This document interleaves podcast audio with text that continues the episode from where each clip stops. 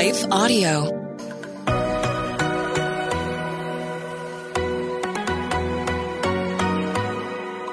Do you sometimes doubt if you're truly hearing God's voice or if it's really your own?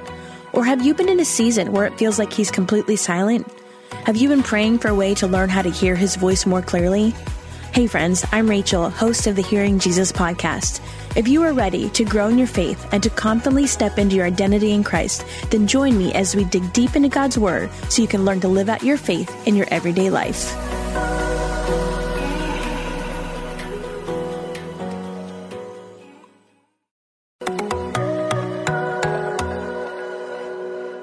Hey friends, welcome back to the Hearing Jesus podcast. I'm your host, Rachael Groll. Today is our monthly Q&A session, and if you've not been with us before for a Q&A session, it's just a day where I take some time to go through and answer some of the questions that I've gotten from the audience, and that is sent to me either through email or direct message or through Facebook sometimes. And so if you have questions that you would like me to answer on the show, feel free. You can email me, rachel at shehears.org. And especially when I start getting the same kinds of questions or questions around this same topic, then I try to answer them because my goal is really to kind of help you grow in your spiritual life. And if you have questions, I want to be a resource for you. So the first question we have today is, do you need to be baptized to go to heaven? I think this is a question that a lot of people are confused about. And I think some of the answer depends on, well, the answer doesn't depend on this, but some of the confusion depends on what school of thought you belong to theologically, meaning what denomination you're from. There are some denominations that teach that you do have to be baptized to go to heaven. I remember when I was a younger believer, and I was working with a youth group at, well, not working with youth group. I was volunteering at a youth event with a friend of mine and it was a different church. I knew her to be a Christian. She came from a great Christian family and I grew up in the understanding, the biblical understanding that salvation comes, you believe in your heart and you confess with your mouth that Jesus is Lord. And so we had a teenager there that made the decision that he wanted to follow Jesus. And so I prayed with him and he accepted Christ. And then the leader, the youth pastor said, well, no, because we, we don't have the baptistry open and it won't be open until Sunday and it's Friday night. And I said, well, what are you talking about? He said, well, it's good that he prayed that prayer, but we need to baptize him. And I said, well, what would happen between now and Sunday if he died? He said, oh, well, God would make the exception. And my thought with that was, well, first of all, that's not in scripture anywhere. Second of all, how, why would there be an exception made for one person, but not for other people? And third of all, why is the water, why is baptism so important? And, and in that church, they believed that it was the water that changed you. Well, let me just set the record straight that it is not the water that changes us. It is the blood of Christ that changes us. And so if that were the case, that if all we needed was holy water to change us, then it would nullify the reason that Jesus had to die in the first place. There's nothing magic or special about the water. To see the, the goal of baptism, you have to think of it almost like a wedding ring. And actually, this is a good example because I'm not wearing my wedding ring today. I am Rachael Groll. The reason why my last name is Groll is because I married Tim Groll. He is my husband. Whether I have my wedding ring on or off, it doesn't change who I am as Tim's wife. See, the same thing is true with baptism. Now, baptism, just like a wedding, is a public declaration about a relationship. When I married my husband, it was a public declaration that I was committing my life to his. In the same way, very similar, baptism is a public declaration that we are committing our spiritual lives to Jesus. If you are not baptized, it is similar to not wearing that wedding ring. It doesn't change getting into heaven. If you have confessed with your mouth and believed in your heart that Jesus is Lord and that he died on the cross for you, then you are getting into heaven. Baptism is more about this public declaration where you can make this public profession of your faith so that everybody about around you knows that you are a Christian. But that is not what determines whether or not you get into heaven. And you know, I've seen this flesh out different ways in different countries. There are some of the African countries that we work with where in the tribalism of their religion, not Christianity, but the religion that they're birthed out of, you know, whether they're, you know, sometimes there, there's a Muslim culture, there's some tribal religions, there's some animistic religions, but a lot of times, especially in Western Africa, they believe that there's witches in the water. And so they don't want to do baptism because even though they've come to faith in Christ, they still have this caveat, they still have this fear because they think there's witches in the water and they don't want to do it. So then it becomes this whole process of teaching them about who Jesus is, about the reality of spirit, the spiritual life and the power that even if it was a demon or something, that we have authority as believers because of the Holy Spirit. And so we have to have this whole class before we can even convince them that it's safe to go in the water. And so I want to say you're not alone in this concern. I think the enemy has used it as a tool to keep the body of Christ confused. But no, absolutely not. You do not have to be baptized to go to heaven. Now, that being said, do I think people should get baptized? Absolutely, because I think it's part of our witness to explain to other people and people around us that we love Jesus and we want to make that a very public personal thing where we had the people around us know that we have our hearts dedicated to the Lord. So let me see. The next question is, I worry my relationship with God is not strong enough and I fear I don't know anything or everything I should about the Bible. Well, the reality is, is none of us do. You know, I might be farther down the path than you are, but that doesn't mean I know everything there is to know about the Bible. The whole point of spiritual growth is that we're constantly growing. And this side of heaven, we're never going to know all that there is to know. There's always more of God for us to get to know. And so the point I think I would make is start where you're at. And while you don't have to know everything about the Bible, I think it is worthwhile it's a worthwhile goal to start trying to learn about the Bible. And the good news is, is if you're listening to the Hearing Jesus podcast, if you're part of the She Hears community, you are doing that. And I get it. I get that there's a lot to learn. I mean, we're only on, we've done the Psalm series and we've done, we're almost finished with the Matthew series. There's 66 books from the Bible. We have a lot to learn. We have a lot to go through. We'll get there. You'll eventually get there.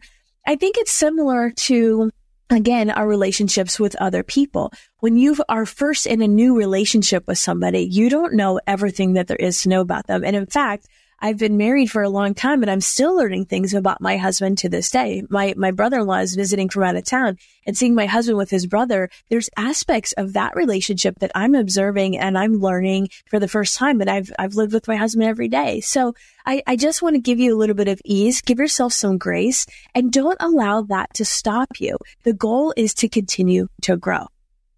Let's see the next one. Family who talks about you for hanging around the opposite race. I guess the question is, is how would we deal with that? Well, let me make it really clear that there were interracial marriages in the Bible. And there's lots of them actually, to be clear. Moses and Zipporah, for one. Zipporah was a, a very brown woman and he was, I mean, he was brown, not quite as brown, but you know, they, they were a mixed race couple. And I think sometimes there, this again, it goes back to what we've been taught in our culture or in our family or in our background, but that's not what the Bible says. And I would say that in any area of your life, if your family is speaking down to you about any aspect of a biblical worldview or following Jesus, then there's a couple things. There's a couple ways to handle that. Number one, your primary relationship is your relationship with God. Your primary relationship that you have to make sure is in right standing is your relationship with God.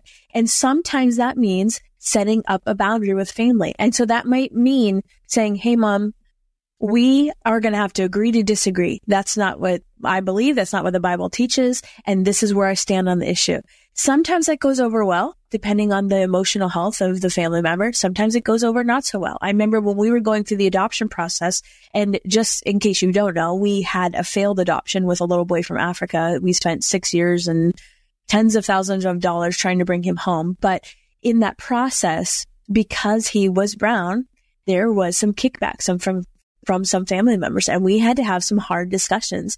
And, you know, I don't come from a Christian family. So for me, I was one of the first members of my family to say, this is what God expects of us. This is what's on God's heart. This is how we're handling this. This is how we're called to love. And it wasn't just hanging around the opposite race. We were going to bring somebody from the opposite race into our family. We were 100% certain that that's what God wanted us to do. And we were open to that. We're still open to that. But yet that was not met with acceptance from our family. And you know what?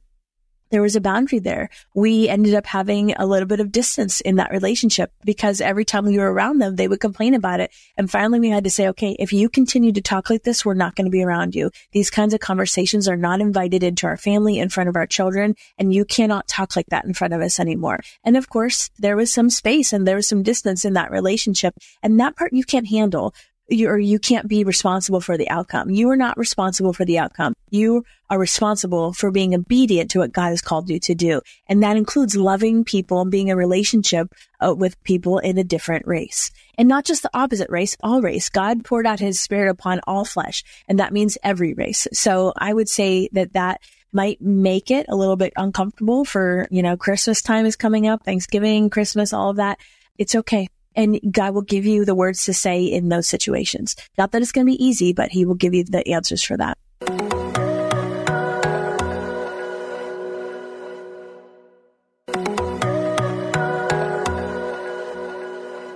The next one, somebody wanted me to talk about prayers not being answered. You know, this is a hard one. And, and without the context, it's hard to say specifically. But what I would say is that sometimes no is an answer. And sometimes not yet is an answer. And sometimes our prayers are answered this side of heaven. And sometimes our prayers are answered on the other side of heaven. And we have to remember that God's timing is not our timing and God's answer is not always our answer. You know, I think about this in terms of things like healing. We pray for somebody to be healed and they end up passing away. Well, if they were believers, they're healed. They're just healed on the other side of heaven. They're not healed on this side of heaven.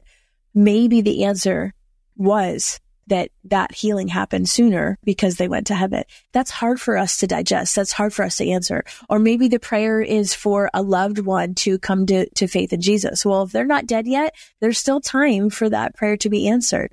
Again, I think it goes back to the timing. And you know, I'm reminded of the time I was in, I've told this story on the podcast before, so forgive me if you've heard it already, but I'm reminded of a time that I was in Kenya and we were in this field of tons and tons and tons and tons of kids, like thousands of kids. And at the time, I spoke very little Luo and they spoke very little English.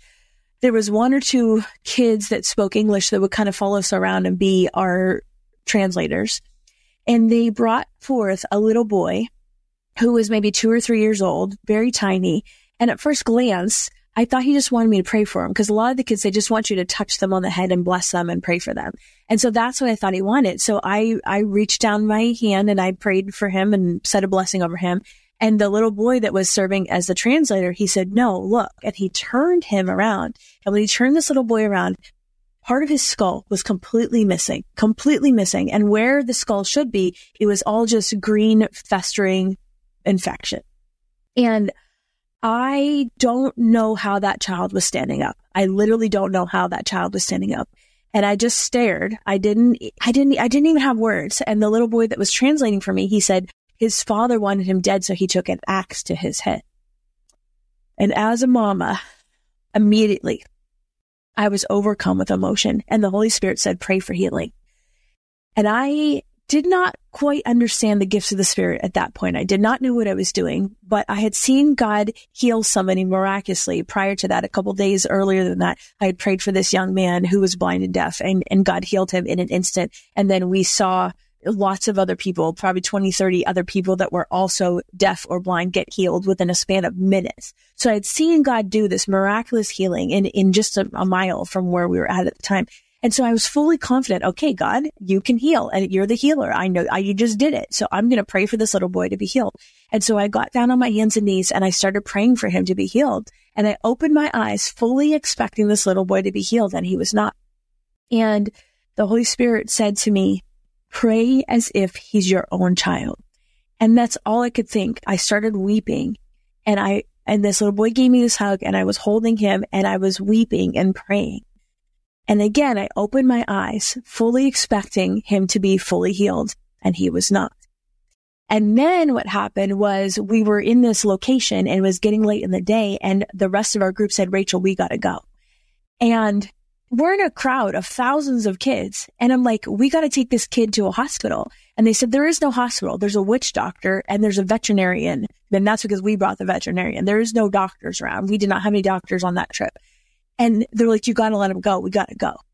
And I felt so torn. I'm like getting choked up even thinking about it right now. I felt so torn because I had seen God heal this other boy just a few days earlier. I'm like, God, why didn't you heal this little guy? And we left and I cried all night long and I cried the whole next day. And we didn't go back to that location for three days. And I cried off and on. I just wept. Like I did not understand. I did not understand what God was doing. I didn't understand why he would heal this boy that was deaf and mute, but he could still survive, but he wouldn't heal this little boy who's going to clearly die from these injuries. And there was nothing we could do about it. I didn't even know where he was at or where he lived, even if I could get some sort of medical care. And so we, I just wept and I just prayed and wept. And at the end of the third day, we were back in very close into, into, we were doing a, like an open air crusade in this field, which was close to where it was. And lo and behold, this mother steps out of the crowd and she brings up this little boy and his injuries. He was healed. And God said, my timing is not your timing and my ways are not your ways. Could God have healed that boy instantly? Absolutely. Did he? No. And there was new skin. There was no hair, but there was a scar. There was new skin. And perhaps God had to deal with the infection before, before it, it, he healed it. I, I don't know. God can do whatever he can do or whatever he wants to do. But what that taught me is that just because I don't see evidence of the answered prayer doesn't mean that he's not at work. Sometimes he has to deal with the infection. Sometimes he does things in a way that we can't understand because he's God. We have these finite minds that are not always capable of understanding how God moves and works and answers prayers. So my encouragement for you would be to keep praying. And even if the prayer is not answered, sometimes no is an answer. Sometimes not yet is an answer. Sometimes it's about the process of what he's doing inside of you as you are leaning into this relationship with him and, and it's the closeness that's happening between you and him as you trust him. So my encouragement would be to just keep praying. Let's pray. God, I thank you that you work and operate in a, on a different timeline and on a different scale than we do. God, help us to trust you. Help us to trust you even when we don't understand, even when it seems like the answer is a no or a not yet or even too late. God, we know that you have a plan and a purpose. So Lord, help us to rest in that. Help us to trust us. Help us to know that you know what we don't. God, help us to remember that our timing is not your timing and your plan is not our plan and your ways are not our ways, but that we can trust you with all of that. God, I pray for my friends today that you would encourage them and equip them to do the things that you have called them to do. In Jesus' name we pray. Amen. Okay, friends. Thanks for listening. I want to take just a second to thank the team at Life Audio for their partnership with us on the podcast. If you go to lifeaudio.com, you will find dozens of other faith centered podcasts in their network. They've got shows about prayer, Bible study, parenting, and more. Hey, friends. If this podcast helped encourage, empower, or equip you in your walk with God, I would love it if you would head over to Apple Podcasts and leave me a review. That's the number one way you can support my show. You can also join our free Facebook community or Instagram page where I share inspirational tips, bonus content, resources, and prayer throughout the week. Hey, I want you to know I'm praying for you. Know that you are so loved. Keep going.